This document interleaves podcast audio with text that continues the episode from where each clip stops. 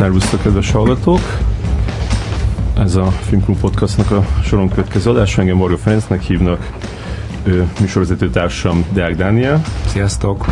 Mai vendégünk pedig két egykor enigmatikus filmes újságíró, emblematikus filmes újságíró, Csillag Márton.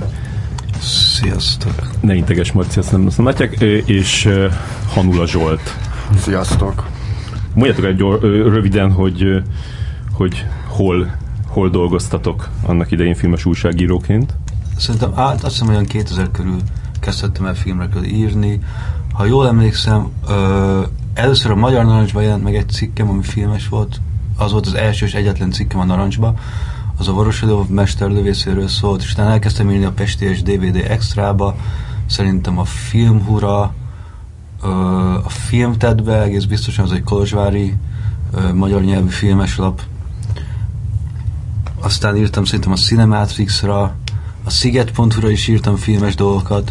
A Filmvilágba kezdtem először, láttuk miéket írni, aztán nagyobb dolgokat, és ami talán a legfontosabb volt, vagy az egyik leginkább fix pont, az amikor a Pesti Est film robotot vezettem 2005-től 10-ig, tehát egy ilyen bő 5 évig. Uh-huh. Zsolt, te ezt ugyanezt foglald össze ötöd ennyi időben? Nem értem az időt, de ez könnyű lesz szerintem. Én is ez az évjárat vagyok, ez a 2000-be kezdtem történet.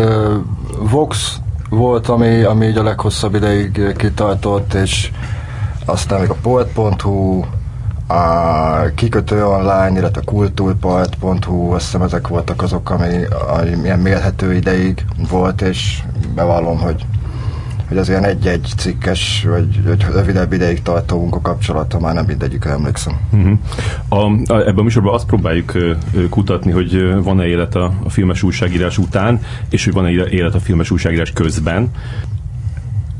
Kezdjük ott, hogy mondjátok el, hogy ti, akik így hosszú időn át így meghatározó alakjai voltatok a magyar filmes újságírásnak, miért és hogyan hagytátok abba? Én szerintem, hogy durván 2011-ben, tehát majdnem, hogy végleg abba hagytam azért, mert elhagytam az országot. Anyukám megkért, nem mondjam el, hogy miért. Én hát, hogy azt hiszem, hogy azért, mert soha senki nem használt ilyen szép szavakat, mint most el, hogy meghatározó, meg emblematikus, meg ilyesmi, és ezért 2014 volt talán az utolsó, amikor megjelent ilyen témába cikkem, és azt mondtam, hogy akkor köszönöm, ez így elég volt. De miért mondtad azt? Mert te ez elég úgy hagytad abba, hogy így nagyon sokat írtál, így akár sokszor volt az, hogy egy filmről így több helyre is írtál. Megbeszéltük, hogy ezt nem beszélünk. Tényleg? Nem. És aztán meg egyszer így, mintha elvágták volna. Hát nem volt pedig az ilyen egyik napról a másikra, hát igazából az újságírás mellett azért mindig csináltam valami mást, aminek úgy köze volt a filmhez, vagy legalábbis így a mozgóképekhez. És aztán ezek az egyéb munkák, ezek egyre inkább átvették a hatalmat az életem felett, ami úgy éreztem, hogy nem feltétlen baj. És aztán úgy szoktam mondani, hogy mikor találtam rendes ember munkát, tehát így elmentem így 8 órába bejelentett állásra, és nem a két flekkekkel telefonálgattam, meg hangáltam a számot ember egész hónapban, akkor úgy éreztem, hogy ez így már családdal, meg lakáshitellel, ez sokkal inkább egy olyan életvitel, ami talán kifizetődőbb. Uh-huh. Úgy gondolt, hogy a filmes újságírás, főleg, hogyha így külsőzik az ember, az ilyen fiataloknak a játéktere? Én csak azt tudom mondani, amit tapasztaltam. Biztos, hogy van, akinek így jobban bejött ez a része, és egyébként igen, valószínűleg a fiatalokat még az ilyen nehezebb helyzeteken jobban túllendíti ez a lelkesedés. Végül is ezt is magam példájában mondhatom. Tehát persze a 20-as éveimben nem volt az probléma az se, hogyha elmentél gyakornoknak valahova, vagy ilyesmit csináltál, van az időszak, hogy ilyeneket csinálj. De Hát aztán fél, hogyha valaki szereti csinálni, és nem talál benne olyan ellentmondásokat, amiket mondjuk esetleg én egy idő után kezdtem felfedezni, akkor nem hiszem, hogy az életkor függő lenne. Inkább ilyen élethelyzet függő volt, hogy jobban feküdt nekem az, amit helyette találtam. És Marci, te, amikor közben csináltad, akkor úgy gondoltad, hogy ez ilyen nyugdíjas állás?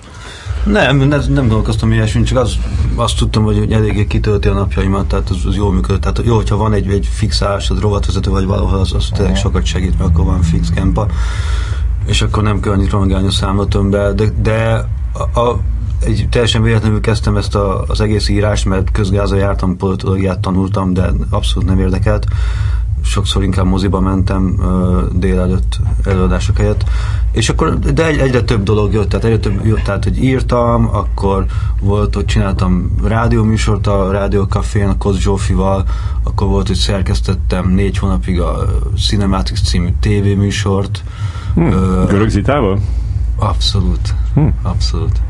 Egyszer mondta, hogy ígyunk meg valamit, és aztán ki kellett fizetnem. Az nagyon szomorú volt. De mindegy. De szép volt. Nem találtátok meg az összhangot? Igyekeztünk nagyon. De aztán lelépett a tánctanárral. Azt hiszem, nem? Ez a megasztáros tánctanárral élt egy darabig. Na mindegy. A lényeg az, hogy volt valaki másik, például nem találtam meg az összhangot, és nem a megmenemi Márk, hanem a műsorproducere.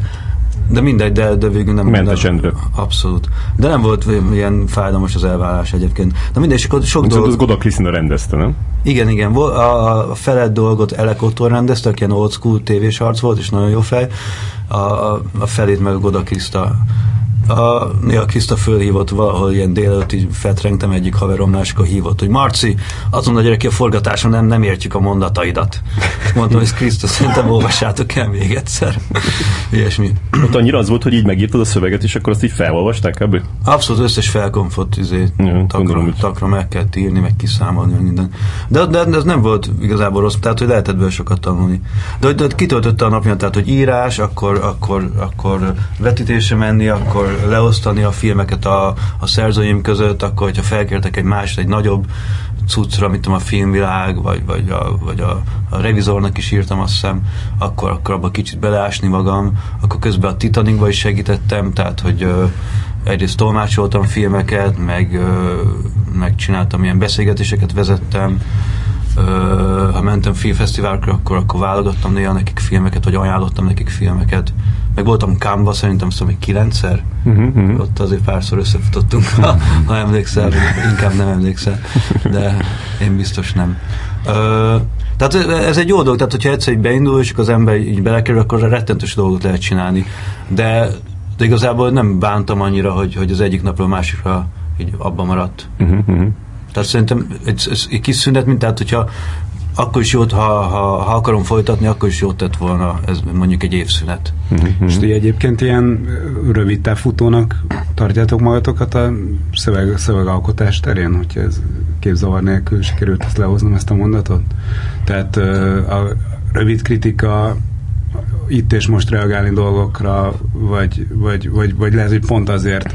Tehát én sok kritikusnál azt érzem, hogy azért kap gellert a pályafutás, mert hogy ez azért egy ilyen nagyon meghatározott és korlátok között levő műfaj, hogy filmekről írunk, és aztán ez egy idő, nem tudom, 10 év után ez úgy kifut. Hát szerintem ugyanabban a műfajba kell alkotni, akkor az persze, az nem vezet sehova tulajdonképpen. Tehát majd csak magadat ismétled meg. Úgy, hogy a filmek is magukat ismétlik, és egy után magadat ismétled. De én élveztem azt, hogy egyrészt több műfajban, meg több médiumban dolgoztam, az jó volt. Meg írtam pár komolyabb cikket. Tehát szerintem én persze jobb voltam ilyen rövid ütős szövegekben, tehát szerintem az élvezhető volt, amit csináltam, legalábbis én élveztem, a többiek azok nem érdekelnek. De szerintem én nem voltam egy ilyen egyslágeres csávó. Hát ilyen rövid távfutónak én sem nevezném magamat, főleg, tehát ha így mondod, hogy a szövegalkotás terén, de főleg azért, mert tehát amiket most nem soroltam föl, hogy az újságíráson belül, de a filmes tematikán kívül, az azért volt egy-két lap, meg különböző tevékenységek, ahol azért mégiscsak a szövegalkotás volt így a fókuszban. De mondjuk igen, az kétségtelen, hogy tehát maradva a filmeknél, meg a filmes magazinoknál ott is idő után azért jobban lehetett élvezni, hogyha valami hosszabb dolgot összerak az ember. Tehát ott mégis azért építkezel, többet kell vele szöszölni, mégis csak úgy létrejön valami. Jobban érzed, hogy létrejött valami produktum, mint egy ilyen egy-másfél flögbe. És volt visszajelzés az írásaitokra? Tehát ez kicsit még a Facebook előtti időszak, nem tudom, hogy ahova írtatok, ott mennyire ment mondjuk a kommentelés, de visszajelzés lehet akár a munkatársaitoktól, vagy a főnökeitől, tehát hogyha így írtatok valamit, annak így mennyire volt visszhangja? Nekem megdöbbentően kevés, vagy inkább úgy mondom, hogy sajnálom, számolom, amiért olyan kevés visszajelzés volt még így ezekben a Facebook megelőző időkben. Így leginkább olyan olvasói leveleket kaptam, amik nem is nekem szóltak, hanem a másik Hanula Zsoltnak, aki az Indexnek írja, és igazából semmi közöm hozzá, tehát így haverok vagyunk meg minden, de tehát így általában így ő helyette meg így a mai napig kapok helyette leveleket, tehát legutóbb tegnap tegelt be valaki, hogy ez a cikkbe, ez meg az a hülyeség, és hát egyetértettem vele, bár annak a témának nem vagyok szakértője. De hogy most már ezeket nem is írok vissza, hogy nem én vagyok, mert elég belefásultam ebbe is. Mm. Neked adottam visszajelzés? Volt, tehát szerintem persze nem kaptam olvasói leveleket, de így arcok, akikkel összefutottam, azok sokszor reagáltak valamire, amit írtam, és az mindig jól esett. De szerintem nekem mindig a legfontosabb visszajelzés egyrészt, hogy átutalták-e a pénzt, az nagyon fontos, az érdekes. De nem is az, hanem, hogy amikor írtam egy cikket, nagyon sokat számított, hogy ki a szerkesztőm, vagy ki kért fel arra, főleg, hogyha valami komolyabb cikk volt. És hogyha olyan ember volt, akit szerettem, meg tiszteltem, meg tudtam, hogy körülbelül mit vár el tőlem, akkor tényleg oda tudtam magam tenni. Csak mit tudom, hogyha az én nagy barátom, aki az egész dologba bemond, az a Pápai Zsolt, hogyha ő kért meg valamire, akkor mindig tudod, ő lepeg a szemed előtt, amikor írod, és akkor az ilyen nagy lökést, és nagyon sokat segít. És volt olyan szerkesztő, akire hogyha gondoltam, akkor az nem igazán segített az írásba, mert nem motivált eléggé. Tehát lehet, én nem tudom, hogy akik most írnak, azok ezt hogy élik meg, de szerintem ez egy egészségesebb visszajelzés. Amikor nem a Facebook kommentekre vársz meg arra, hogy ki retweet-el, meg ki nem, hanem hogy tudod, hogy kinek írod, vagy ki az, aki kért, és akkor az űrge elégedsz, azt mondja, hogy oppá, oké, pont ezt vártam tőled, akkor gondolkozunk a következőn. És ez volt általában, hogy azt mondta, hogy tök jó? Sokszor igen. Tehát azok a helyek, ahova sokáig írtam, ott általában ez volt a helyzet. Hát már eleve az sokáig írt el valami helyre, nem? Tehát az már egy visszajelzés, hogyha a jövő hónapban is fölhívtak, hogy akkor gyere el a szerkesztőségi gyűlésre, mert... Ja, vagy nincs nagyobb balek, tudod? Igen. És a szakmán belül így éreztetek egy ilyen közösséget, hogy így a filmes újságírók egymás munkáit így dicsérik, vagy kritizálják, vagy támogatják, és mindenki így löki előre a másikat? Ez nagyon-nagyon kicsi szakma, vagy hogy egyáltalán szakmának lehet nevezni. És akkoriban az volt, tehát, hogy akiket én láttam, azok akik kevetítésen találkozó, és azok általában ilyen klikkekbe álltak. Tehát, hogy tudod, hogy melyik csapatnak köszönsz oda, és melyik csoportnak nem köszönsz oda, melyik az, ami szemedbe néz, melyik az, ami nem néz a szemedbe. Tehát ez kicsit így működött. Szerintem ez nem annyira támogattuk egymást. Voltak klikkek, akik így elfogadták egymást, meg hajlandóak elismerni, hogy elolvasták egyáltalán, amit írtál, vagy irigykedtek, vagy nem irigykedtek, tehát ez nem volt szerintem annyira egészséges a dolog, de szerintem ez az egésznek a méretéből is adódik. Azért meg kicsi.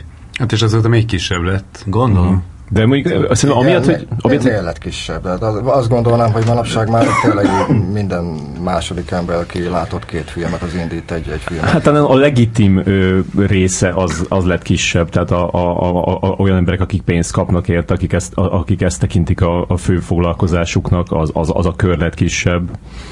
De szerintem amiatt, hogy kicsi a kör, az nem feltétlenül kellene az, hogy amit a Marci mondott, hogy emiatt így, de én is ezt érzem, hogy pont amit mondtál, hogy tehát még azt se hajlandók az emberek elismerni, hogy elolvasták a cikkedet. Lehet, hogy el sem olvassák. Tehát, hogy így van ez, hogy így csináljunk úgy, mintha teljesen ilyen légüres térben írnánk, és akkor vagyok én ezzel a gondolatommal, vagy kritikámmal, ez nem kapcsolódik semmiben senkinek senki másnak a gondolatához, nem is említek meg, hogy valaki esetleg erről más gondol, hanem hogy így mindenki így tolja maga kis...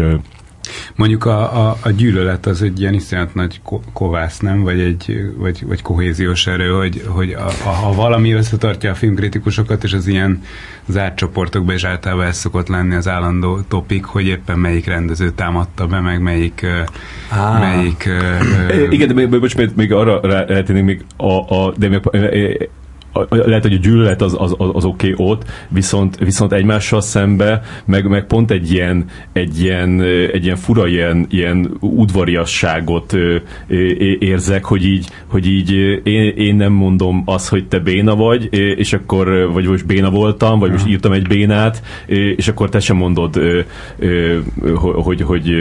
hogy én írtam egy bénát, vagy nem tudom, ahogy kezdtem ezt a mondatot, de hogy érted, hogy akkor, hogy akkor van egy ilyen szövetség, hogy nem kritizáljuk egymást, de szerintem ez nem segít, mert így nincsenek így teljesítmények elismerve, meg nincsenek rossz teljesítmények megemlítve, vagy megnevezve. Hát ez nekem teljesen kimaradt, megmondom őszintén, hogy egyáltalán tehát az úgy feltűnt, hogy létezik valami társaság, aminek én nem vagyok tagja, de hogy ez, és hogy ők úgy egyébként ezen belül, hogy segítik egymást, vagy megkritizálják egymást, az így nekem így nem volt meg. Viszont amit még ezt megelőzően említett, hogy mindenki tolja a saját magát, igazából azt hiszem, hogy ez is volt az, ami így egyre inkább ilyen hát nekem kezdeti kellemetlen lenni, hogy amikor tényleg már mindent tudok a szerzőről, vagy legalábbis így nagyon, nagyon érzem, hogy ő nagyon szeretne önkifejezni, és valahogy így egy filmet fog meg, hogy ezt használja eszközül, hogy egyébként persze most egy filmről írok valami cikket, de egyébként én most így iszonyatosan önkifejezek. De ez úgy, hogy így magáról beszél, vagy pedig inkább ilyen kicsit ilyen szépirodalmi igénnyel próbál meg szöveget gyártani? Nem, utóbbi az nem volna baj, meg hát az előbbi az számomra teljesen érdektelen volt, hogyha így nyíltan arról beszélt, hogy most jövök a nagymamámtól, és egyébként így nem olyan jó beülni, megnézni ezt a filmet, mert a hangulatom nem olyan, tehát azt így egyáltalán nem tudtam értelmezni. Nem ennyi szélsőséges dolgokra gondolok, hanem hogy így tényleg idő után azt kezdtem érezni, hogy így iszonyúan meg akarja mutatni magát mindenki. És ez így egyébként az elmúlt 15 évben, ahogy így egyre többet én elkezdtem foglalkozni ugye a közösségi médiával, és ott láttam, hogy ott hogy működ, hogy mi tartja azt össze, mi motiválja az embereket, így egyszer csak azt vettem észre, hogy hát azért ez azon kívül így így nagyon sok cikkírónál is, offline-ba is, ez így valahogy így tetten érhetőek ezek. Tehát egésznek volt egy olyan hangulata, hogy itt most mindenki az életcélja, hogy megmondja, hogy neki véleménye van. És hát én meg úgy éreztem, hogy na és... És neked például, meg Marci, te is mondd el, hogy nektek mi volt az ilyen kritikusi hitvallásotok, tehát hogy mi volt a célja annak, hogy írtatok filmekről? Hát ez persze újságtól függ. Nekem mi lehetett a célom? Hát a pénz, ezt mondtad már többször. Mi a pénz meg a... De nem, hogy inkább az, hogy milyen hozzáállásra írtatok, mert most például a Kölcsönlakás című film kapcsán így több ilyen véleményt láttam, amikor így a kritikus megírja a nagyon negatív kritikáját a filmről, és akkor utána meg bemutatják a filmet, csomó ember megnézi, tényleg ilyen, nem tudom, 60 000 nézték meg az első hétvégén, és akkor írják a egyes kritikusok, hogy jó, és hát semmi értelme a munkánknak. Tehát mintha az lenne a kritikusnak a feladata, hogy lebeszélje az embereket arról, hogy olyan filmeket megnézzenek, amiket ő rossznak tart. Tehát ilyen szinten mi volt a te hozzáállásotok? Nekem elsőben az a hozzáállásom, tehát hogy nagyon röviden úgy kezdtem az egészet, hogy megismertem a Pápai Zsoltot egy jelmezbába, és jóba lettünk. És minek voltatok öltözve? Én voltam Jimi Hendrix Kubából, neki meg csak ki volt húzva a szeme. A lényeg az, hogy És akkor elkezdtünk dumálni, jó beálltunk, és elkezdtünk filmekkel dumálni, mondta, hogy a filmekkel foglalkozik, ez engem érdekelt, és akkor néha bevitt ilyen vetítésekre, és aztán elkezdtem hozzájárni dumálni, és akkor mindig hozzám vágod tényleg egy ilyen nagy zsák videókazettát, tehát ilyen 25-30 videókazettát, azt, hogy akkor ezeket vidd haza. Gomtalanított. Nem, mondta, hogy vidd haza, nézd meg, hazavittem, megnéztem, visszamentem, és dumáltunk erről a 20 filmről, és akkor ehhez képest adott még egy zsákfilmet, amit szintén hazavittem, tehát igazából én tőle tanultam egy csomó mindent, tehát igazából magán tanítványa voltam a Zsoltnak. Uh-huh. És mit tanultál? Hát mert ez itt hogy kell filmet nézni, vagy mire érdemes odafigyelni, milyen kapcsolódási pontok vannak. Meg egy csomó lázatot, tehát hogy az a legfontosabb. És akkor én így kezdtem filmekkel írni, hogy megpróbálni értelmezni, így képbe helyezni, hogy megpróbálni végig gondolni, vagy legalábbis, hogy miről szól, de nem is az, tehát hogyha persze vannak ilyen mélyebb elemzések, ami más dolog, és abból nem olyan sokat írtam, de hogyha az ember egy filmet ajánl, vagy egy filmet próbál értelmezni, tehát van az ajánlom, mint például a Pesti Est, ami arról szól, hogy valahogy visszaadni a filmek a hangulatát, plusz az esetleges értékeit. Az arról szól, csak az frappánsan kell megoldani, tehát hogy aki elolvassa az ajánlódat, vagy a kritikádat, mert ez inkább kritika volt a Pesti-es, mint ajánló, egy rövid kritika, az egy olvasatra el tudja dönteni, hogy neki való ez a film. Uh-huh. És hogyha úgy érzi, hogy talán neki való, akkor még valamit megtud még ebből az írásból, hogy ő ezt mennyire fogja szeretni, vagy mennyire nem. Tehát, hogy igazából én az emberek idejét megspórolom, hogy én ezt a filmet megnézem is. És egyébként a Pesti Estnél ez mennyire működött? Mert ez nyilván a 2000-es évek elején, közepén ez egy ilyen iszét meghatározó ilyen orientációs dolog volt, és tényleg nagyon sokan, én azt gondolom, hogy az alapján döntötték el, hogy mit néznek meg, hogy erről volt vissza. A forgalmazók részéről? Aha. Részéről. Ja, hát erre figyeltünk, néha teljesen kiakadtak, de szerencsére olyan helyzetben voltunk, hogy mondhattuk azt nekik, hogy sajnáljuk, erről a filmről mi ezt gondoljuk. Mm-hmm. És nem lehetett úgy venni, hogy kérek egy címlapot, plusz egy 8 csillagos kritikát. Nem, ez akkor nem működött. Nem. Szerencsére. Legalábbis amíg én ott voltam, biztos nem. Mm-hmm. És persze próbáltak kedvesek lenni velem a forgalmazók, velünk. És volt olyan film, amit úgy érzel, így visszatekintve, hogy ki tudtatok nyírni? Ami egyébként... vagy akár megcsinálni? Vagy megcsinálni, igen. Nem. Pedig simán nem volt ilyen. Biztos, hogy volt ilyen, szerintem. Igen, a forgalmazókat kell megkérdezni, mert ők tudják a számokat, nem tudom, mit nyírtunk ki. Mind becsődöltek azóta. De tényleg gondoljátok, hogy ez létezik, ez így működik, hogy amit írnak róla... Megmondom, hogy... Bizonyos filmeknél igen, szerintem. Akkor hát mondjuk így most, tehát így napjainkban mennyire működik. Én épp nemrég volt egy ilyen kis vitám de abszolút konstruktív vitám az egyik mozissal, aki panaszkodott rajta, hogy van ez a tök jó kis filmje, de hogy amióta lehozta a kritikát az XY, azóta kevesebben jönnek, és nem akartam, nem létezik.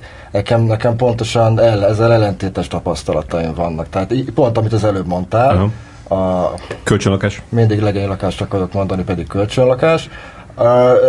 Ez is egy ilyen, mert nem tudom, így a szürke ütvarányalat az egyik kedvenc példám, amit így abszolút mindenki gyűlöl, mert hogy az egy... Igen. Szerintem senki nem mutatta ki még, hogy van összefüggés, viszont én is tudom, hogy sok forgalmazó így konkrét kritikákat tesz felelőssé azért, hogy az a konkrét film megbukott. Ezen is csodálkozom, hogy ezt még gondolják. De azon is, hogyha a rendező így felháborodik, tehát így nem tudom. Hát szerintem valószínűleg az lehet, hogy ez ilyen olyan filmeknél, mint a kölcsönlakás vagy a szürke 50 árnyalata, amik rohadt sok felületet kapnak mindenhol, ott szerintem egy kritikának nincs akkora szerepe, mert az egyébként megy a tévében a reklám, a banner, a rádiószpot, minden, tehát hogy az annak akkora hát meg egy nagy rajongótáborban a könyvnek eleve. Tehát, igen, az tehát hogy ez egy gépezet, ami így végig lépeget, és a kritika abban egy ilyen 1%-nyi változó. De azt is meg tudom képzelni, például a Pesti Est abban az időben, amikor tényleg így az úgy mindenkinek ott volt a kezébe, és abból választottak filmet, akkor megnézték az elején, és hogy ott nagyon lehúzták, akkor lehet, hogy inkább egy másikra ültek be. Tehát azt lehet tudom képzelni, hogy ott volt hatása. De akkor Maci, te is azt mondod, hogy hogy igazából így megnézted helyettük, tehát hogy te azt mondod, hogy a te véleményed, de azt lehet tekinteni ilyen objektív valaminek, és hogyha te azt mondod, hogy ez rossz, így meg lehet élni az életet anélkül, hogy megnézed, akkor ezt leírod, és akkor így gondolod? Hát az kicsit erős lenne azt mondani, hogy én azt el tudom dönteni mindenki helyett, hogy rettentő objektív vagyok, de próbálok arra gondolni, hogy én több filmet látok, mint egy átlagember, és lehet, hogy icipicit jobb az íráskészségem, és akkor lehet, hogy ebbe tudok segíteni, de az, hogy nekem mindenképpen igazam legyen, azt nem tudom mondani. Viszont Én legalábbis sem próbáltam semmit, tehát így a hecc kedvéért semmi filmet nem lehúzni. Egyrészt azért, mert tudtam, hogy akkor majd kapok a főnökeimtől, akiket majd a forgalmazó üti, vagy a szélzes, akit a forgalmazó üti. Tehát én nem ilyen vicc kedvéért konfliktusba kerülni szerintem nincs értelme. De arra figyeltem például, hogy valahogy kiemelni egy filmnek az erényeit, tehát hogyha például nem azt mondom, hogy ez a film hülye köcsögnek való, hanem azt mondom, hogy aki szereti, hogyha két fél téglával csapkodják a heréit, szombat délután, annak ez a film is tetszeni fog. Tehát valamilyen fordulatokat kell belevinni az éve, és akkor már mindenki magára ismer, és akkor tudja, én szeretem, ha csapkolják a heréimet, akkor ezt a filmet mindenképpen meg fogom nézni. Zsolt, te nem mondtad el még a te hitvallásodat? Nem, ez sokkal egyszerűbb volt ennél, tehát én ezt a párra nem gondoltam. Én tényleg meg is döbbentem mindig, amikor így volt olyan visszajelzés, hogy tényleg ez alapján megnézi, vagy nem nézi meg. Én azt hittem, hogy ez is egy ilyen szórakoztató termék, ez a filmes magazin csinálás, hogy ott elolvassák a cikkeket, és akkor így esetleg szórakoznak rajta. Meg ha átmegy valami információ, és akkor az se baj. És hát ezzel főleg így a pályám elején éltem, amikor, tehát ahogy én elkezdtem ezt csinálni 2000-ben, azért azt most már egészen nyugodtan meg lehet mondani, hogy a pofátlanul keveset tudtam a filmekről. Tehát, hogy ennek szerintem nekem nem lett volna szabad megjelennem ugye a 2000-es évek első felében egyáltalán, tehát legfeljebb ezt követően tettem szerepet. És kikérhetünk ezért számon? Nem mondom meg. Hát. Soros. De azon kívül. Rajta kívül. Nem, jót tett azért ő a világgal, hogy engem így elszabadított az újságokkal, csak későn éltem be. Talán így tudom feloldani ezt a konfliktust, amit most itt gerjesztettem magamnak. Szóval, hogy ezzel így el lehetett hitetni ideig, óráig, hogyha így viszonylag jól fogalmazol, és egyébként semmi máshoz nincsen tehetséged, hogy egyébként értesz is ahhoz, amiről szó van. De ez így évekig ez nem volt így, ezt be kell látnom. De ha már így ezzel kezdtem foglalkozni, és így elég sok filmet megnéztem, hát így igen, így ragadt rám valami, de a legjobban azóta, tehát abban meg pláne biztos vagyok, hogy mióta nem írok róla, azóta meg még jobban át tudom érezni, meg tudom. De viszont az újságírásnak alapból az a legfontosabb jellemzője, vagy a legvisszatérő jellemzője, hogy próbálod azt elhitetni, hogy értesz valamihez, amihez nem annyira értesz, meg nem is érthetsz. De igen. De ez is egy életművészet, úgyhogy most... De mert ez sok, amiatt, hogy egy csomó olyan dologgal kell foglalkozni, amire egyszerűen nincs idő, hogy így rendesen beleásd magadat, de mégse néz ki jól, hogyha azt leírod, hogy mit tudom én, ennek az embernek én nem láttam az előző 3 filmjét igazából, hanem akkor így utána nézel, hogy így mit mondtak arról az előző 3-ról, és akkor arról te is próbálsz valami kis abba az irányba így szúrni valamit, hogy az mi lehetett, és hogy leplezd ezt, hogy nem vagy képbe teljesen. De mondjuk, amit meg a Marci mondott, ez hogy több filmet láttál, mint az átlagember. Én azt gondolom, hogy tehát a filmkritikus és a néző az a lehető legtávolabb van egymástól. Tehát, hogy igazából a néző egyáltalán nem tudja használni azt a véleményt, amit egy filmkritikus közöl vele, hiszen valaki, aki mondjuk így havonta megnéz egy filmet, teljesen más, vagy akár 2 hetente, vagy teljesen más a hozzáállás, hogy ezt miért teszi, tehát egy szórakozni, aki kapcsolódni akar, azt akarja, hogy megerősítsék a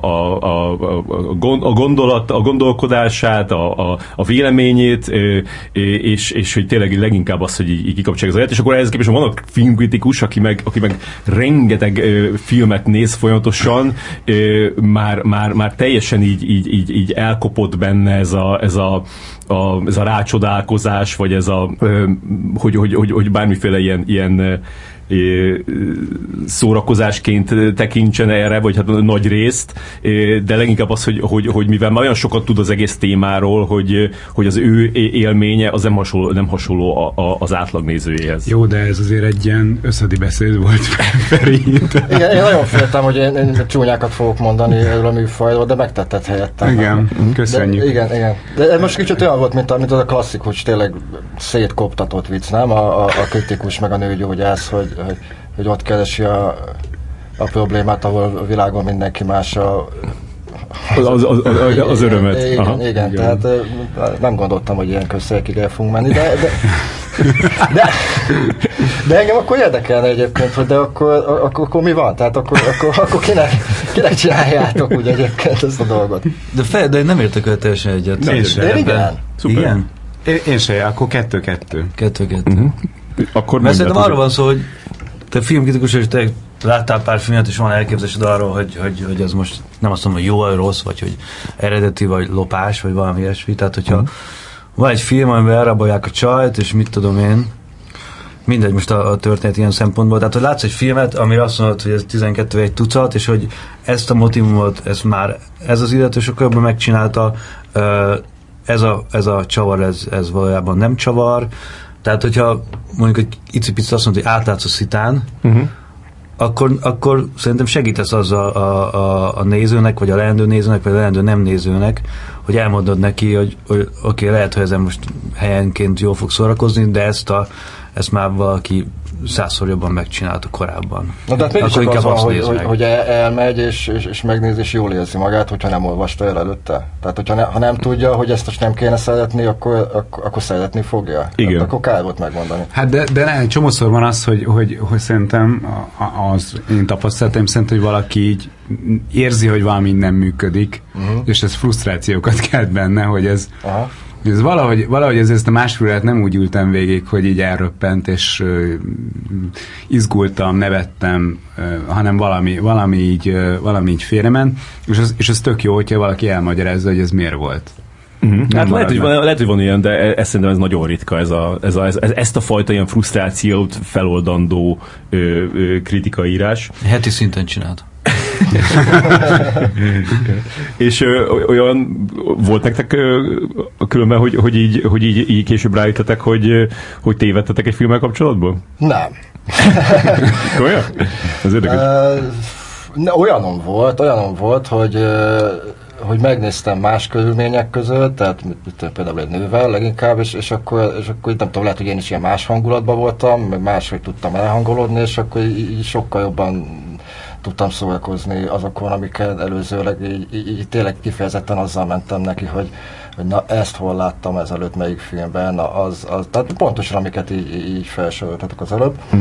És ez, tehát bizonyos helyzetben ez nem zavart már. De ez nem azt jelenti, hogy...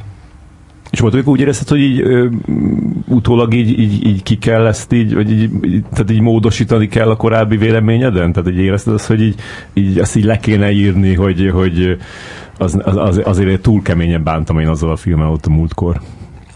Helyreigazítás? Hát nem, de hogy... Önkritika? Igen.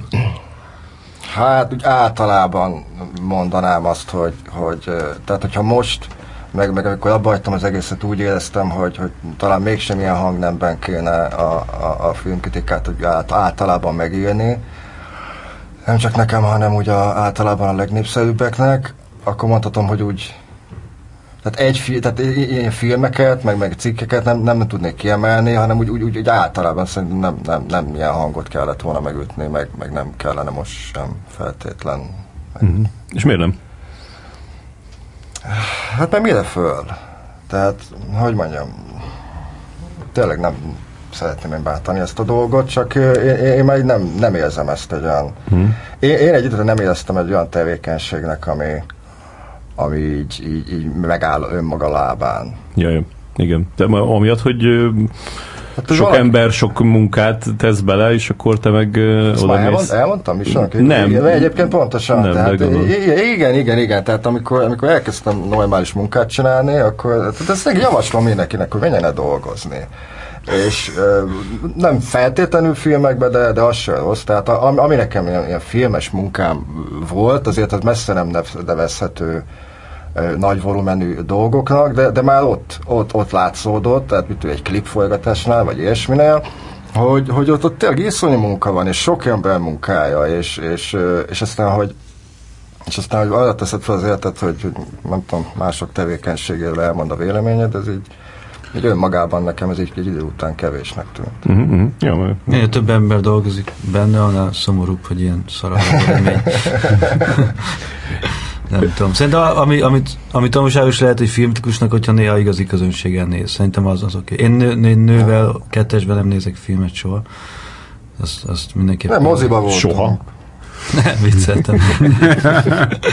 Ami nekem nagy különbséget, beszívva nézni filmet és nem beszívva, az egy nagyon tanulságos dolog.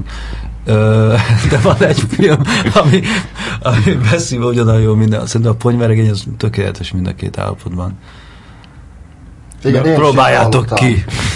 Próbáljátok ki, nem beszélve megnézni. Ja, úgyis ugyanolyan jó lesz. És a magyar filmekkel kapcsolatban, a magyar filmek, ez máshogy álltatok egy kicsit, mint a... Mert ez még az az időszak, amikor még nem a... Pont eléggé ilyen rossz magyar filmeket fogtatok ki nagy részt, de hát azért volt nyilván ott minden évben egy-kettő jó, de hogy mi volt a... Tehát, hogy ilyen handicapesen indítottátok őket, vagy ugyanaz a... Én próbáltam mindig kicsit segíteni. Arra emlékszem, hogy többször megkértek arra, hogyha volt egy magyar film, akkor ugye az alkotók vagy a producerek akkor próbálták azt elérni, hogy én írjak róla az esbe, tehát ne a többi szerző, hanem én, mert nem tudom meg. Mert lehet, hogy volt valami olyan renomém, vagy valami, hogy én próbálom kicsit segíteni őket. Ami szerintem teljesen normális. Tehát persze, hogy fontos, hogy az emberek néznek magyar filmeket, és hogyha a Pesti Est a legolvasottabb programmagazin, meg a legnépszerűbb, akkor szerintem az a minimum, hogy kicsit segítsük őket. És ilyen nagyon-nagyon sok szar magyar filmben nem emlékszem, biztos volt egy pár. Hát ez egy Superboys is odaesett, egy SOS szerelem. Na igen, ez tipikusan az az eset, amikor az ember próbált egy picit... Hasutasok. Ember próbált viccesen fogalmazni, hogy azért ne vegye el mindenkinek a kedvét, mert tényleg van egy komoly réteg, akinek bejön a hasutasok, meg a 9,5 randi, meg tényleg? Egész biztos. Hát persze, aki nézte az észeszélyes évszakokat, ne, az még jó is volt. Igen, ez furcsa, hogy ez tényleg most is a kölcsönlakás kapcsán, hogy elhangzik sokszor ez, hogy úristen, na most megint visszaesik a magyar filmnek a renomé, és hogy mindenki azt gondolja, hogy ez a magyar film. Én ezt nem érzem, tehát szerintem tényleg a csomó bemegy, megnézi, tetszik neki, nevet rajta, jó volt ez. Tehát így nem... Meg nem lehet, hogy ez igazából, hogy nekünk itt ebben a szobában, meg még 600 embernek ez, hogy magyar film, ez egy ilyen fogalom, különálló dolog. De egyébként lehet, hogy ez nem foglalkoznak az emberek. Igen. Ja, ez meg a másik. Tehát ők csak beülnek valamire, aminek tetszik a plakátja, meg a sztoria, meg a színésznő benne. Igen, szerintem ez így fel van fújva, hogy most a magyar film megítélése, és akkor az hogyan változik, és most akkor is nem nézik a magyar filmeket, most nézik a magyar filmeket, ezért konkrét filmeket néznek az emberek. Hát felett, ugye szerintem azért azzal, hogy az elmúlt években azért eléggé megemelkedett ugye a magyar film nézettsége, ezt mondhatjuk? Persze, ezt igen, abszolút. Okay, persze. De azért én sokszor találkoztam olyannal, még most is találkozok olyannal, hogy ő nem néz magyar filmet. Tehát biztos vagyok benne, hogy egy nagyon nagy rétegnél ez megvan, ez a különbségtétel. Most, hogy direkt pozitívan, vagy direkt negatívan áll hozzá, egyik sem egy normális viselkedés. De hogy szerintem ez megvan. Úgyhogy ebben most meg nem értek egyetületek. Egyébként nekem is emlékezz, hogy volt egy ilyen időszak, amikor hogy jaj, belerúgtok ne olyan nagyot, vagy de inkább emeljétek ki a jót, ez nem időszak, ez inkább ilyen hozzáállás volt bizonyos emberek. Amit a Marci mond, az tényleg az egy nézet, és akkor van az a másik nézet, hogy én ugyanúgy tekintek egy magyar filmre, mint egy amerikai, vagy egy francia, akármilyen filmre, miért kéne más kritériumok szerint megítélni. Tehát, hogy vannak ilyen irányok ebben. Hát szerint nekem eszembe sem jutott volna, hogy más kritériumok szerint ítéljen meg, pedig nem tudom. Pedig az biztos, hogy az számít. Tehát hogy persze az ember az örül annak, hogyha magyar film kap díjat, meg minden. De hogy most direkt másképp álltam volna hozzá, ez nem merült fel. De azért gondolom, így is mondjad, Maci, hogy... Na, hozzá kell tenni, mivel hogy tényleg kicsi a szakma, és mindenkit ismer, meg össze lehet futni mindenkivel Budapesten, meg az éjszakában, meg mindenhol. Tehát az sokat számít, hogyha valaki filmekről is mindenkit ismer, hogy, és akkor elküldi mondjuk a film.hu forgatási riportot írni. Tehát onnantól kezdve, hogy ki eltöltötte egy napot a forgatáson, sokkal több között van a filmhez. Uh-huh. Tehát akkor nem fogsz belerugni. Igen, ez igaz. Ez például mondta nekem a dobókat most, amikor beszéltem vele, hogy olyan kár, hogy nem jöttél ki a forgatásra, lehet, hogy jobban tetszett volna a film. Én voltam a Hasonlások forgatásán például, és nagyon jó volt. Meg tökre tetszett a film is, aztán bevonultam. Melyik jelenetet vették fel, amikor ott voltál, amikor a liszteset? Nem, sajnos nem. Vagy szerencsére. De azért gondolom, kerültetek ti is összetűzésbe a híresen érzékeny magyar filmesekkel. Kálomista? Hát akárkivel. Szerintem nem is annyira a kálomista, mint a... Kimondtad a K-szót. De szerintem akár mindenki, mert hogy én például kerültem már mindenkivel összetűzésbe. Mindenkivel. Tarr Bélával is? Jó, Tarr Bélával nem ilyen szempontból, de azért a legtöbb rendezőnek van olyan filmje, ami nem tetszik annyira neked, vagy annak a lapnak, ahol dolgozol, és akkor az meg lesz említve legközelebbi találkozásra. Az volt, emlékszem arra, amikor a kálomista valahol azt mondta, hogy aki küld neki 5 cikket, amiben pozitívan írt magyar filmről, annak a küld 5 DVD-t. És ezért felmentem a gépemre, kapásból találtam 5 cikket magyar filmről, mindegyiket ajánlottam, vagy kiemeltem a pozitívumokat, elküldtem, és kb. Nem tudom, 3-4 hetemben tellett, és nem tudom hány e-mailben, meg telefonból tényleg elküldje azokat a kurva DVD-ket.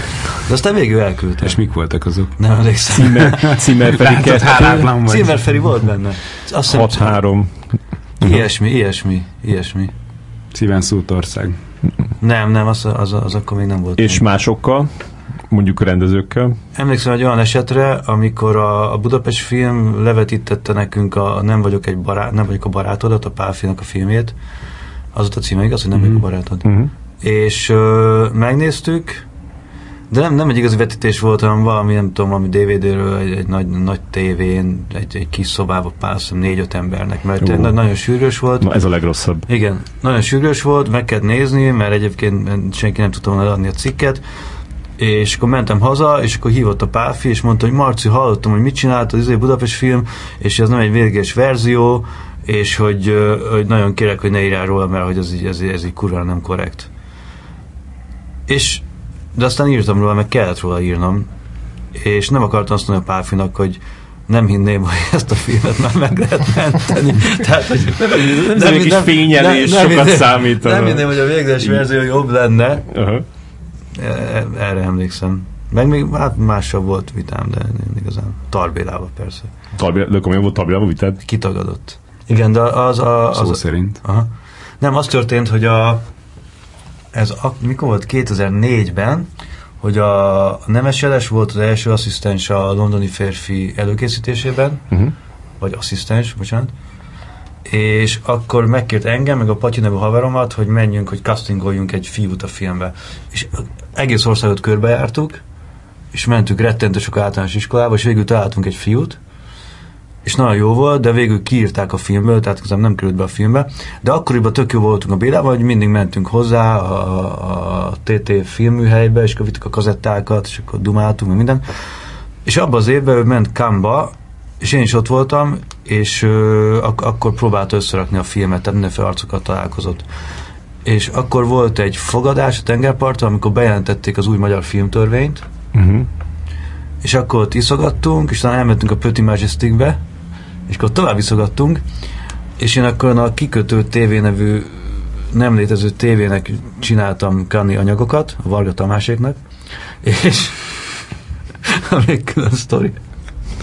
És megálltuk a Pretty Majestic ajtajába, és ott csináltam egy ilyen legalább 20 perces interjút a Bélával, ott állt a kameraman, meg valami, volt valami világítás, meg mikrofon, meg minden, és egy tök jó beszélgetés volt, és közben megállt két olasz csávó, és így leesett az álluk, és lejátszották, hogy nem, hogy tényleg maga az a mester, és a Béla egy tök normálisan reagált, de a vége az volt, hogy ezek a csávok bevallották, hogy fingjük sincs, hogy ki ők, szopatták, de még erre is tök jól reagált. És akkor a Filmhúnak is turistottam Cannes-ból, és akkor megírtam másnap, két mondatot idéztem. Abból, amit mondott, azt idéztem, bocs Béla, hogy még egyszer idézem, hogy mit tudom, hogy ő egy világjobbító filmes forradalmár, és még van. Tehát ilyen teljesen ártalmatlan két mondatot. De ezt ő mondta? Ezeket ő mondta. Aha. És ezek megvannak felvételen még valahol a Tamásnál. Na mindegy, de mivel én nem egyeztettem vele, hogy idézek tőle, ő másnap olvasta a Film.hu-n, és rögtön az asszisztensével, a Nyuszikával fölhívatta a csejdélyeket, és mondta... Az a Nemes Jeles? Nek a becenebb volt akkor én. Nem, már a Nyuszika az a Rénes Judit volt, aki ott volt a titkárnő. És felhívatták, hogy a csejdéket, hogy azonnal szedjék le az egész cikket. De mondták, jó, de itt csak egy fél bekezdés szorulhat. Na, akkor legalább azt. És akkor azt kiszedték, és akkor a Tarr Béla azt mondta, ott a TT filmműhelyben oda telefonált, és mondta neki, hogy a Csillag Marcinak a kurva anyját, a Csillag Marci nem létezik, és a Csillag Marci nem jön ide többet. És akkor innentől kezdve haragudott rám. De még bele se írtad azt, hogy jöttek ezek az olaszok, és úgy csináltak? Semmi. Mert azt megértettem, hogyha azon megsértődik. Nem. De erről híres, hogy neki van valamilyen kódex, ami szerintem működik, és hogyha én ezt a két mondatot nem egyeztettem vele, akkor én elúszhatok a halálba. Neked nem volt ilyen, Zsolt?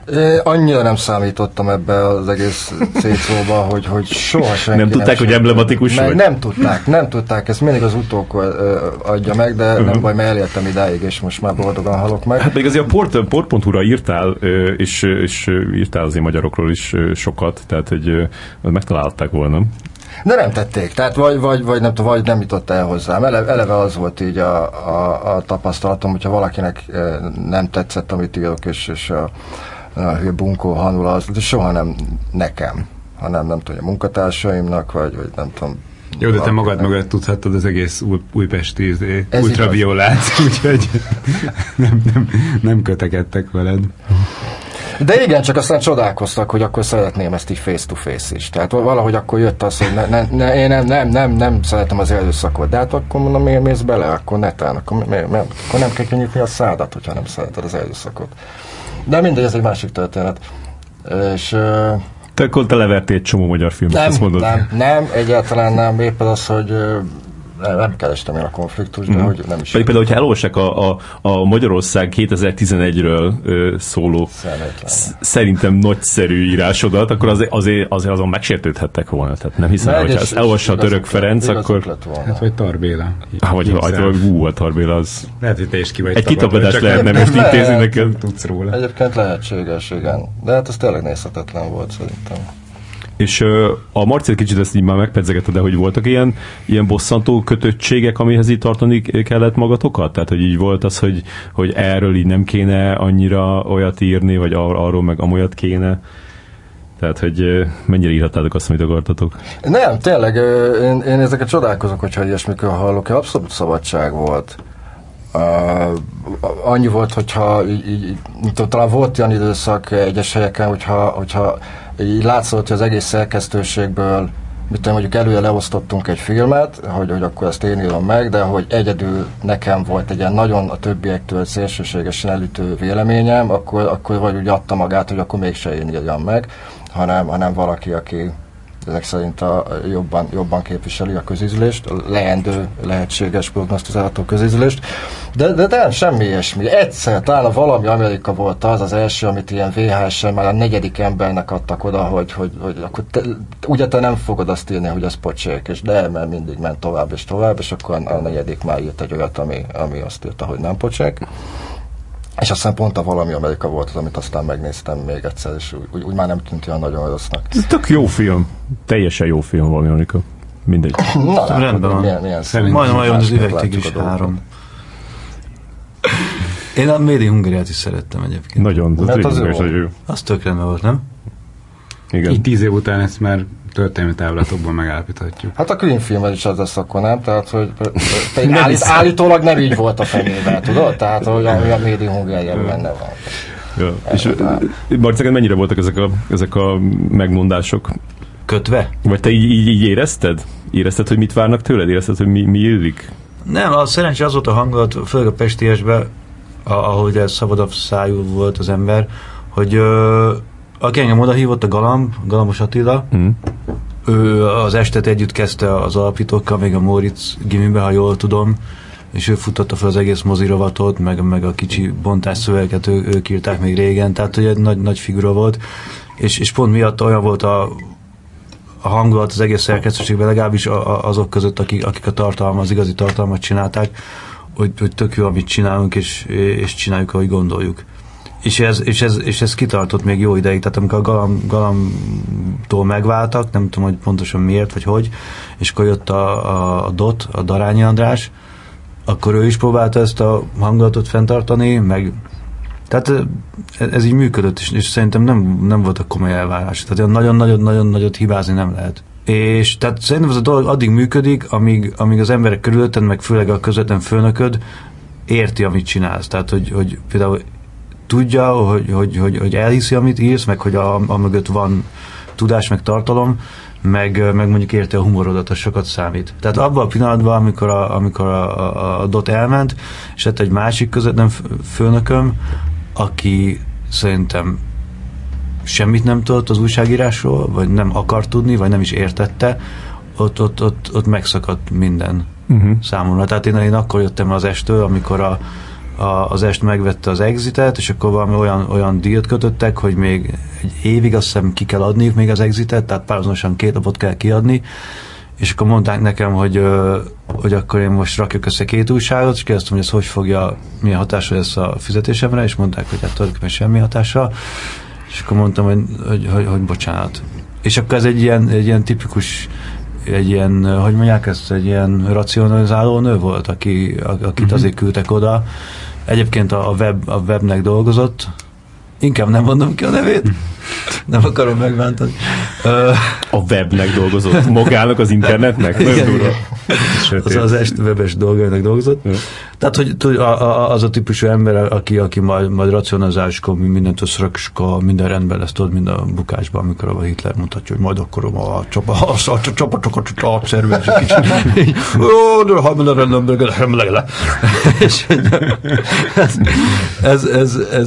ez részben nem működött. Mondjuk az a szerencse volt, hogy akkor én már 1-2 évet csináltam egy éttermet 2 haverommal, tehát hogy nekem volt bevételforrásom máshonnan. És nem is kerestél egy másik ilyen filmes újságírós melót? Nem is kerestem, ez ilyen 2010-ben volt, hogy engem így kvázi kirúgtak az Estől, mert hogy nem voltam elég hajlékony, de nagyon szomorú látni, hogy mindenki, aki körülöttem volt, az így beúszta a fülét meg a farkát, és azt, hogy persze, megcsinálom. De szerintem ez teljesen vállalhatatlan volt, amit ők ott abban a pillanatban akartak. Meg főleg, hogy maga a főnök a személye, aki nulla humorérzéke volt, és semmi fogalma nem volt arra, hogy én mit csinálok, és nem is érdekelt. És akkor onnantól kezdve engem is érdekel a dolog. Akkor vége. És akkor fogtam magam, aztán még egy pár helyre írtam, meg csináltam az éttermet, és egy év múlva meg elhúztam. Ennyi. És utána később még volt az, hogy így néha így sajnáltad, hogy már nem vagy filmes újságíró? Voltak ilyen villanások? Nem, kombinások nem voltak, mert az volt, hogy nagyon-nagyon el voltam foglalva az új életemmel, tehát nem volt igazán időm nosztalgiázni, vagy arra, hogy ez hiányozzon, meg egyáltalán, tehát, hogy... Meg egyáltalán filmeket nézni se ott gondolom nagyon sok időt. Nem volt olyan nagyon sok időm, és így néha, hogy belegondoltam, és végigfuttattam a fejembe azokat az arcokat, akiket láttam minden reggel a vetítésen, meg láttam őket, hogy 10 év alatt mennyit változtak, és hogy 10 év múlva hogy fognak kinézni, és arra gondoltam, hogy nekem erre nincsen szükségem valószínűleg, tehát hogy bocsánat. Tehát, hogy nem, a baj az, hogy igazán nagy távlatok nincsenek. Tehát, hogyha az ember benne marad, akkor mindenképpen váltani kell. Tehát kis váltásokra szükség van mindenképpen. Uh-huh. És az nem merült föl, hogy bármelyikötökben is, hogy saját dolgot indítani? Bár neked a hetedik sor az... Igen, én indítottam. Az igen. Akkor benned fölmerült ezt meg. Velem fölmerült, igen, hogy befektetek az internetekbe, és azt mondják, hogy az most menő, és akkor kipróbáltuk, hogy akkor csináljunk egy úgynevezett blogot, amivel aztán majd lesz ez, meg az, meg amaz, és úgy lett is egy ideig. Hát azért is volt nagyon jó, hogy meg lehetett így élesbe tanulni, amik akkor... bontogatta szárnyait így a közösségi marketing, és ott gyorsan mindent ki lehetett próbálni, hogy mik működnek, mik nem működnek, hogy kell ezt az egészet csinálni. Meg igen, ott azt úgy élveztem, hogy akkor lehetett filmklubot szervezni, vagy még kis filmpályázatot is hirdettünk. Igen, én zsűri voltam benne. Tényleg valami olyan emlékre, látod? Igen. A sötét múlt. Viszont annyira pénz nem volt benne, nem? Na hát igen, el is érkeztünk ahhoz a ponthoz, hogy mielőtt megkérdeznéd, hogy miért lett vége. Részemről. Tehát úgy éreztem, hogy ezt már elég régóta csináljuk ahhoz, hogy ki kellett volna derülnie, hogyha ebből lesz valami komoly. Tehát hogyha itt van egy olyan szintlépés, ami már olyan, akkor ez már megtörtént volna. És úgy éreztem, hogy ez akkor nem nagyon fog. Nagyon szép dolgokat csináltak a Csizi, aki vitte tovább azóta, és viszi most is, tehát például most egy filmet is összehozott. Igazából már nem tudom, valahogy abból is így elvesztettem az érdeklődésemet. Szerintem, hogyha 300 évig élne az ember, akkor abból így ki tudna alakulni valami. Szerintem nem. Még akkor sem? Nem, tehát van. 100. Nem, szóval egy picit sem emelkedett így fölfele, semmilyen csík. De hát olyan lassan emelkedik esetleg, hogy szerintem az eldől néhány év alatt. Hát meg lehet, hogy egy rossz történelmi pillanatban volt ez, amikor épp nem volt nagyon jó a gazdasági helyzet sem szerintem ahhoz, hogy egy ilyet elindíts. El tudom képzelni, hogy akár most nem tudom, de mondjuk, ha ez a 2000-es évek közepén indul, akkor lehet, hogy ezt... Akkor indult. Hát nem, később. Csak 10 évet tévedtél. Később indult? Szerintem később, igen. Most volt a 9-10. Igen. De hogy tehát amikor így az első nagy internet felfutás, amikor egy csomó ilyen magyar felület indult, akkor azok között szerintem ez tökre jól megállta volna, vagy meg tehát így jó tartalom volt, meg jó is volt az egész. De tudsz mondani példát arra, hogy valaki valaha tudott pénzt csinálni a film témából? Hát a Pesti Est például. Jó, de azért az nem az volt, tehát az egy programajánló volt, ami meg nem csak hát meg filmet tehát, hogy igen, lehet, hogy más dolgokat is mellé kell tenni, de az, hogy kultúra, meg programajánlás, meg ezeknek felületet biztosítani, azt szerintem egy létező dolog. Aztán lehet, hogy az lehetett volna egy ilyen pozitív kifutás ennek, hogy felvásárolt titeket. Pontosan. Egy valaki. Ezt láttátok? Persze, hát én szétett lábakkal bevásászkáltam itt az évben elvárjuk folyamatosan, hogy valamit vágjatok hozzám, de hogy így nem nagyon történt meg. Ajánlgathatok magatokat ilyen portáloknak, hogy lennénk rovatotok? Na ez az, látod, hogy az, hogy van két csávó, aki nagyjából jól tud írni filmekről, az baromi kevés, hogy sikerre vigyél egy ilyen vállalkozást. Tehát oda akkor meg kell tanulnod különböző, tehát más készségek is kellenek hozzá, és én nem nagyon találtunk embereket, akik ezt így elvégezzék. Tehát az, hogy így úgy ajánlgassuk magunkat, tehát hogy kell azt csinálni, tudod? Tehát, nem, ez így valahogy így nem ment. Marketing tervet írni, igen. Koncepciót. Hát ezt pont azóta tanultam meg, hogy enélkül nem lehet. Enélkül nem lehet, meg eleve neked legalább tudnod kéne fejben. Hát például egy kockás lapra fel kéne írni ceruzával, hogy egyáltalán mi a modell, hogy lesz ebből pénz. Tehát az, hogy ülünk, és akkor most már 5000 követőnk van, megnézem a bankszámlám, Dick nem jött semmi. Hát ez hogy lehet? És akkor ezt megcsinálod 10-nél is, tehát nem, tehát persze, hogy nem jön. Tehát itt valami hiányzik a közbülső panel, ahol itt ez így cash-re transportálódik. Megint Dick, látod? Ez már nem ilyen feladat. És ez így nem volt meg.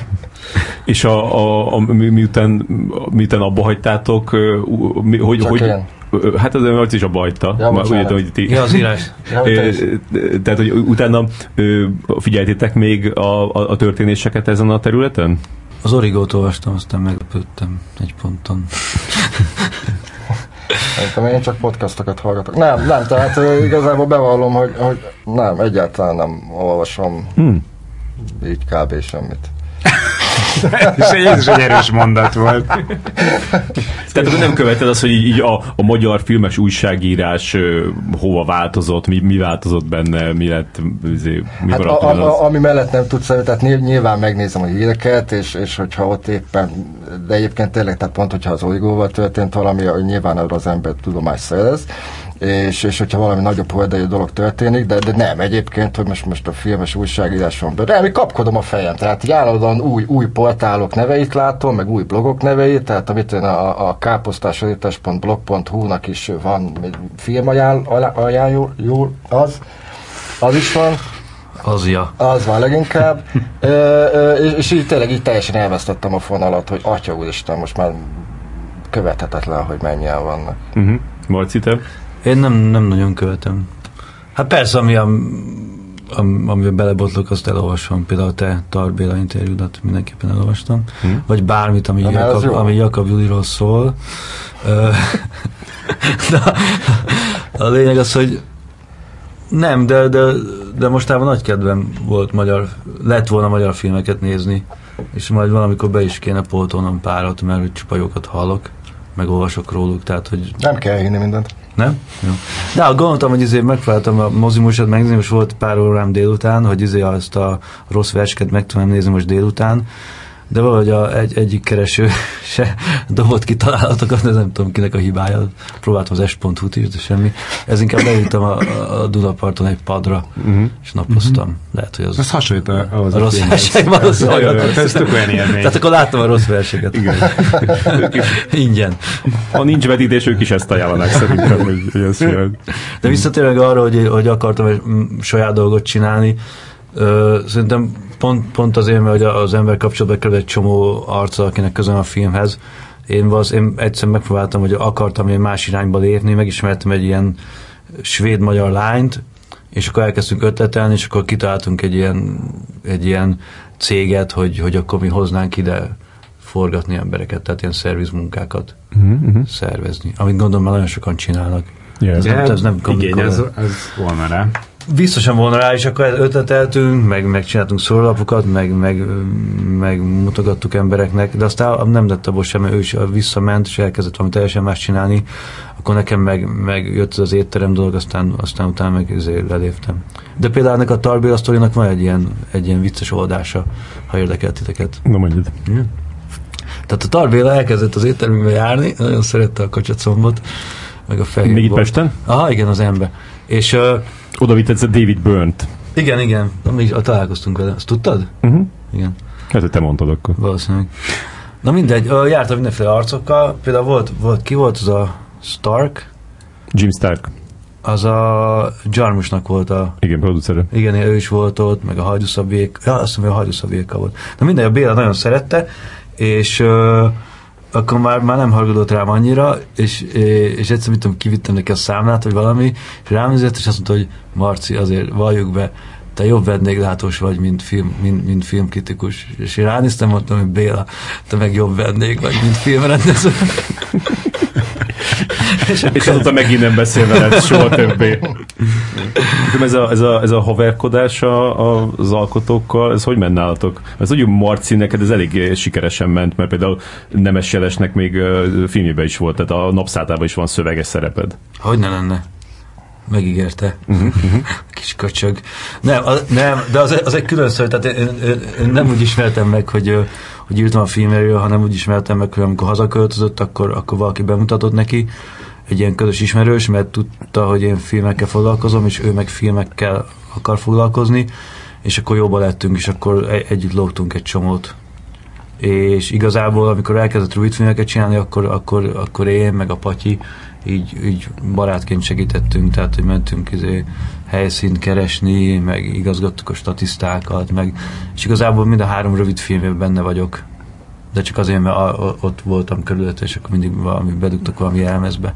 Mm. És akkor azért, de a Saúban meg nem voltam, pedig hívott, de akkor én nagyba dolgoztam Antwerpenbe, és mondtam, hogy nem tudok eljönni 2 hétre egyszerűen, de akkor Saú sikeres lett, és akkor mondtam neki, hogy a következőben mindenképpen kell egy szerep, és akkor kaptam egy mondatot, ami igazából egy szó.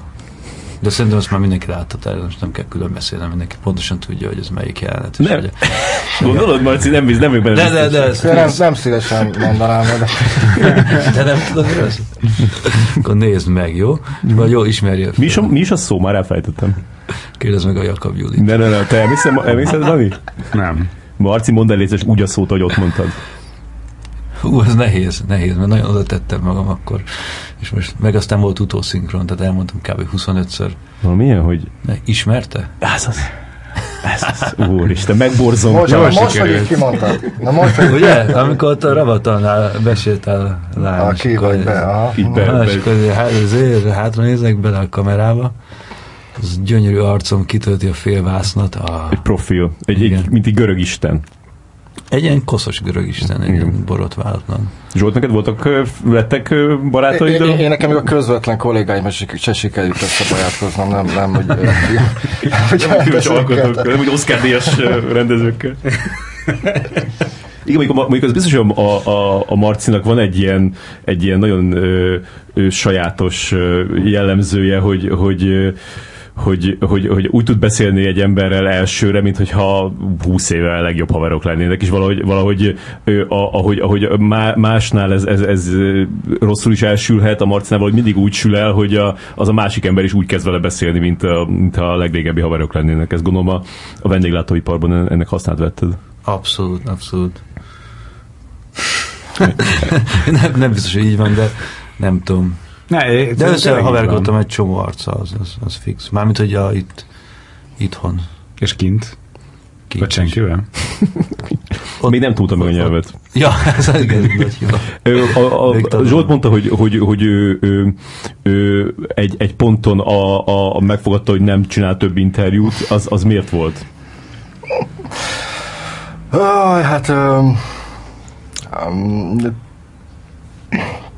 Igazából az sem filmes sztori volt, hanem volt egy ilyen fiatal voltam, kellett a pénzjellegű bulvár magazin, és ott valami megasztárral kellett beszélgetni, akinél prostóbb, ostobább embert én még nagyon keveset láttam, legalábbis akivel egy muszáj lett volna beszélgetni, és hát ráadásul mégiscsak arra ment volna ki az egész, hogy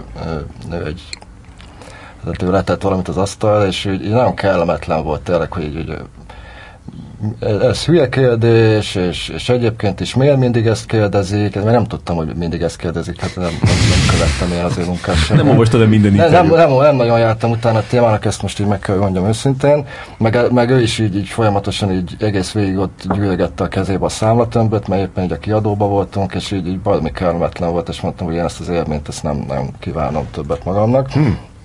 És így tényleg így, akkor már úgy nem is a újságírással, vagy filmekkel, vagy akkor úgy általában az emberekkel már úgy elveszítettem így a baráti viszonyt, és így viszonylag kevéssé érdekeltek már, hogy de nem vágytam rá, hogy végighallgassam már senkiről, hogy ő másfél órában fényezi magát. Ez az idősebb futballistáknál van ez az élmény, hogy mindegyiket vitte volna a Bayern, csak ha nem jön az a sérülés, vagy a kommunisták. Tehát így, és ez a művészeknél is azért így előfordul, csak valahogy más panelokból, tehát hogy mindenki iszonyú tehetséges és világsztár, vagy lehetett volna.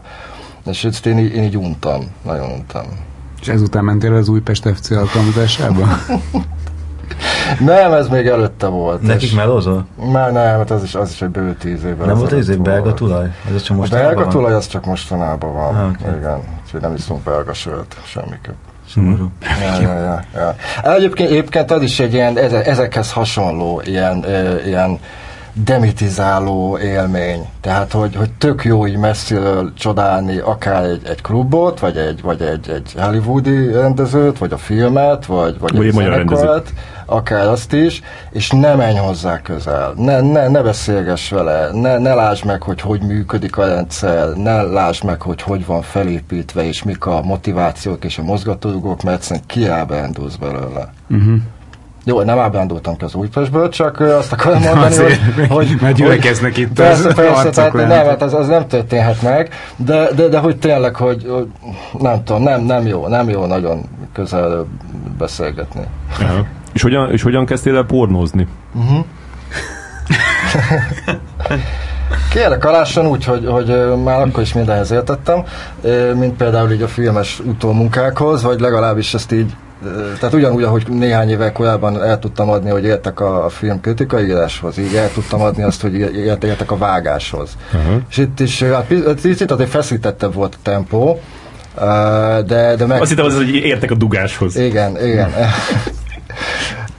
és akkor hát ismerősei körülbelül volt ez a dolog, hogy akkor te vagy az a filmes csávó. És hogy az most mit jelent közelebből, ez így kinek mit jelentett, és gondolták, hogy hát akkor film, neki van valaki, aki éppen keres egy ilyen vágót, vagy micsodát, és hogy te ahhoz értesz-e. Na persze, hogyne. Miről lenne szó? Hát pornófilmeket csinál itt a srác, és hogy ott kéne akkor vágni. Hát mondom, világon semmi akadálya nincsen. Se azt, hogy nem ismerem a szoftvert, se azt, hogy különösebben nincsen ebbe így... Joggal érezheted, hogy egy ilyet azért össze tudsz vágni. Igen, na ez egyébként egy nagy tévedése ennek tehát ezért egy nagyon össze megítélése, ez tényleg nagyon őszintén mondom, hogy olyan szervezett munkát, olyan takra kifizetést, olyan takra az egésznek, ahogy össze volt rakva, én az életben sehol nem láttam. És persze, jó, volt egy időszak, amikor úgy éreztem, hogy ez a legjobb rész, amikor majd elmesélem. Akkor kocsmában, meg ha egyszer eljövök ide a te műsorodba, és itt elmeséltem, hogy ez lesz a legjobb. De hogy tényleg így találkoztál az operatőr, a világosító, a mit tudom én kicsit, tehát mindegyik egyébként ilyen halálkomoly műsorokba vagy produkciókba szerepel, tehát előző nap mit tudom én a Viaszatnak csinálta, nem tudom milyen műsort, a meló az meló, és egyébként tehát azt akarom kihozni az egészből, hogy tényleg profi emberek csináltak ott filmet. Uh-huh. Hát, hogy egyébként ott abba dugtak, és ez volt a lényege. De vágóként is oda kellett tenni magadat? Tehát, hogy át kellett gondolni azt, hogy most ezután mi jön, és mikor lesz egy közeli, és mikor egy menjünk rá, nem tudom. Persze, hát olyan szabályzat volt, hogy ihaj. Tehát ha véletlenül látszott, hogy nem tökéletes az arcbőre valamelyik modellnek. Aha, tehát erre kezd vigyelni. Kaptál egy ilyen bibliát, és akkor azt szerint... Tulajdonképpen, igen. Modellnek ezeket hívjuk. Egy konkrét bibliát. Tehát nem... A modellek. De miben vágsz egyébként? Azt Vegasban csináltam. Sok minden szólt a premier mellett, de meg volt mondva, hogy ezzel csináljuk. Úgyhogy ez volt. Most és mennyire volt megmondva az, hogy mi legyen az egésznek a ritmusa, vagy hogyan jöjjenek egymás után a különböző felvételek? Hát figyelj, ez egy picit speciális volt, annyira egyébként nem izgalmas, úgyhogy gyorsan mondom. Ilyen real-time-ba vettek föl egy ilyen nagyon hosszabb, ilyen 2-3 órán keresztül olyasmit, hogy egy bizonyos társasjátékot játszottak. Tehát itt papíron ez a játék, ez egy szoftver volt, amit letölthettél a telódra, és akkor összejöttetek így gangbangelni, és akkor játszottatok, és akkor voltak ilyen feladatok, és akkor aki nyert, aki vesztett, az szerint alakultak. Ezek amatőrök voltak. Nem, csak hogy ezt megvehette. Tehát olyan volt az egész, mint egy iszonyú nagy költségvetési tutoriál egy játékhoz. Szóval, hogy... De egyébként így másfél óra is eltelt, amire lényegében mindenki meztelen lett, szóval nem volt feltétlen nagyon izgalmas. Úgyhogy igazából itt a három kamera és a különböző hangsávokat kellett így szinkronba hozni szépen, hogy megfelelő ritmusba váltsák egymást, és stb. Ez ilyen adásrendezés volt lényegében. Ja. És ezt meddig csináltad? 2-3 évig. Ilyen 3 évig. Uh-huh. És igen, és nem csak az, hogy ott tényleg a srácok voltak iszonyú profik, hanem én is ott éreztem leginkább, hogy tényleg létrehoztam valamit. Most ezt tudom, hogy egyébként valami viccesnek hangzik, hogy itt egy pornóról beszélünk, uh-huh. De tényleg az volt, hogy kivették a vinyót, volt, amit Amerikában forgattak, akkor elküldték. Megkaptam a totál nyers filmeket, úgy, ahogy felvették, és mit tudom, egy heten volt rá, vagy annyi se, hogy visszaküldjek egy teljesen kész, sugározható, mert ugye online volt az egész, nem volt, azt hiszem nem volt DVD, kész filmet, amiben van, tehát főcím, aláfestőzene, mit tudom én, egyébként feliratozás, hogyha magyarországi helyszínen forgatták, akkor azt le kellett fordítani angolra. Igen, megint visszatérő poén, hogy mit kell azon fordítani, kellett fordítani. Szóval, hogy tényleg ott azért létrejött a semmiből valami. Ilyen szép gondolataim vannak a pornoműfajban. Lehet, hogy csináltál jobb filmet, mint a Kölcsönlakás. Bennem a pakliban. Még azt mondjátok már el, hogy ez engem mindig érdekel, Bikácsi Gergelyt is faggattam itt a műsorban erről, hogy itt hogyan fogtatok neki egy kritikaírásnak? Így konkrétan. Le kell ülni, nagyon le kell ülni. Igen, le kell indítani a Windows-t. Le kell ülni. Nagyon sokáig tartott akkoriban. És tulajdonképpen, ha megvan a 2500 karakter, akkor elküldöd. Na az ennél konkrétabban. Tehát majd a jegyzeteltetek vetítés közben? Nem, soha. Ezek szakmai titkok, vagy mi van?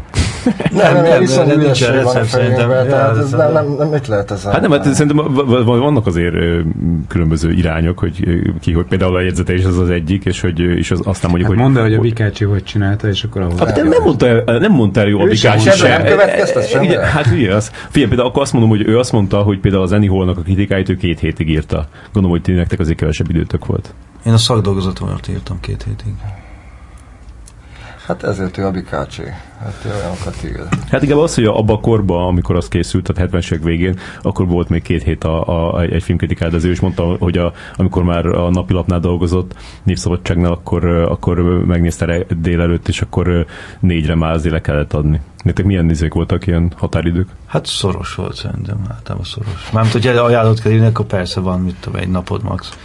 Vagy pár óra, hát függ, mikor van rá idő. Tehát, hogy nem, szerintem én tényleg úgy csináltam, hogy leültem, mondjuk egy ilyen Pesti Est ajánlat leültem, és akkor szerintem egy órán belül biztos felálltam, vagy még hamarabb, valószínűleg hamarabb. Pesti Estnél mennyi volt a lapzárta és a megjelenés között az idő?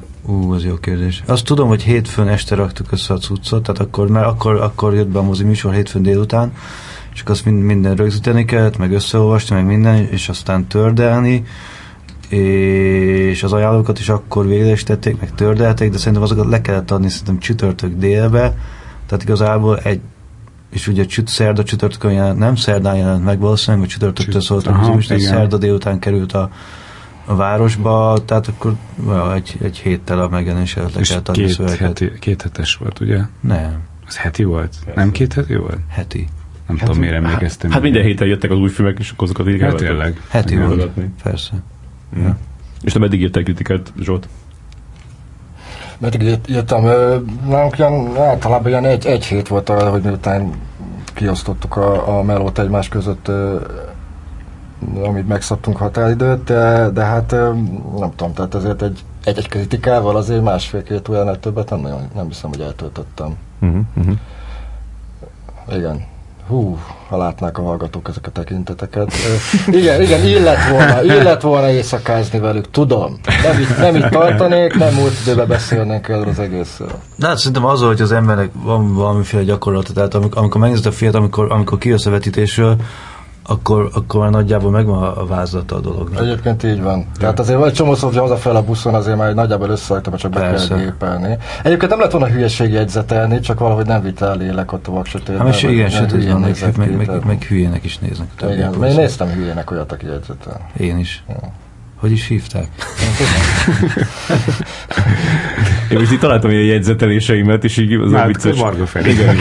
Az a vicces, hogy így 3 sor egymásra írva, aztán egy ilyen óriási szó így a közepén, de leginkább így nem lehet elolvasni, hogy mi volt. És az, hogy mindkettőtnek gyereke született, az befolyásolta ezt a dolgot, hogy abba hagytátok? Hát nekem igen, mert ugye én azért is költöztem ki, mert tudtam, hogy gyerekem lesz, aki ott született Antwerpenben. Mi volt a kérdés? Hát, hogy ez befolyásolta a döntéseteket. Hát igen, tehát én valószínűleg azért költöztem ki, mert tudtuk, hogy ott akarjuk fölnevelni, tehát és tudtam, hogy én ott kint nem tudok magyarul írni. Már írhattam volna, csak az nagy időpazarlás lett volna, mert ugye ott kint drágább az élet, és amit itthonról kaptam volna pénzt a magyar nyelvű cikkeimért, abból nem sok mindent tudtam volna kinvenni. Ez egyszer még így elcsábultál még később, ugye hiszem, hogy egyszer a Cannes-ból tudósítottál egy ilyen nagyon bizarr, ilyen videós, kb. Ilyen posztmodern. Ez furcsa volt, igen. Ne, az volt, hogy volt, még egy-két cikket talán írtam, emlékszem még talán az utolsó nagyobb cikkem az a filmvilágnak volt, egy ilyen Woody Allen cikk, egy ilyen közepes nagyságú, amit szerintem 2011 augusztusában írhattam, mert májusban költöztem ki, és aztán augusztusban adtam le. És egyszer volt, hogy kimentem Cannes-ba, akkor nem az Indexnek, hanem akivel régebben sokszor voltam, Varga Tamás, ő hívott, és akkor kimentem Cannes-ba egy ilyen 10 napra, szerintem az 2012-ben volt, akkor ott volt a TBG, és nekem volt egy órám, és mondta, hogy akkor csináljunk egy anyagot az Indexnek.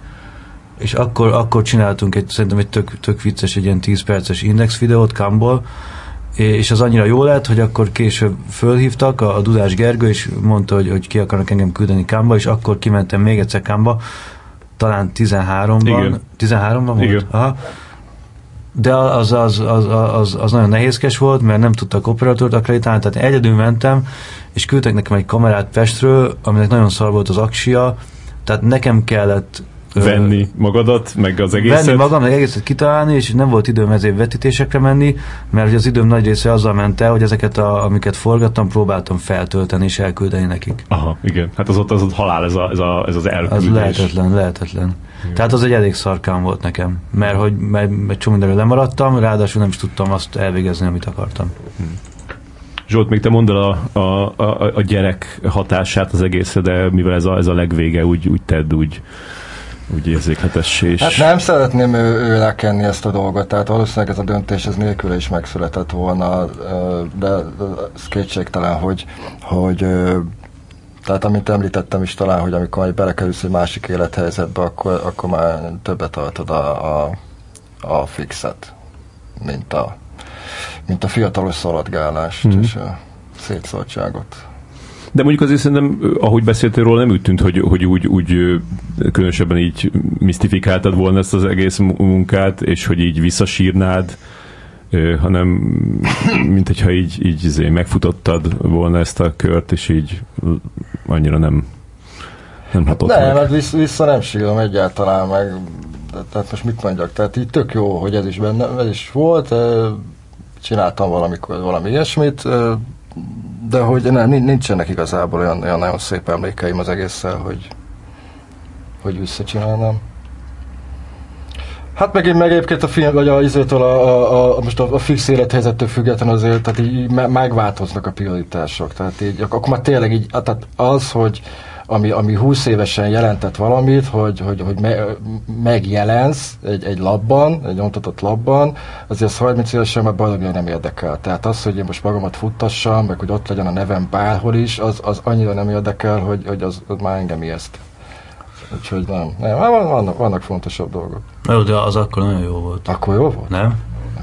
Legjobb. Hát meg az a lehetett csajozni, tehát lehet, hogy utána nem lett volna gyerek 10 év múlva. Tehát vannak ilyen... Jogos, igen. Én is egyébként így ismertem meg a csajomat. Hát szerintem ennél szebb nincs a végére.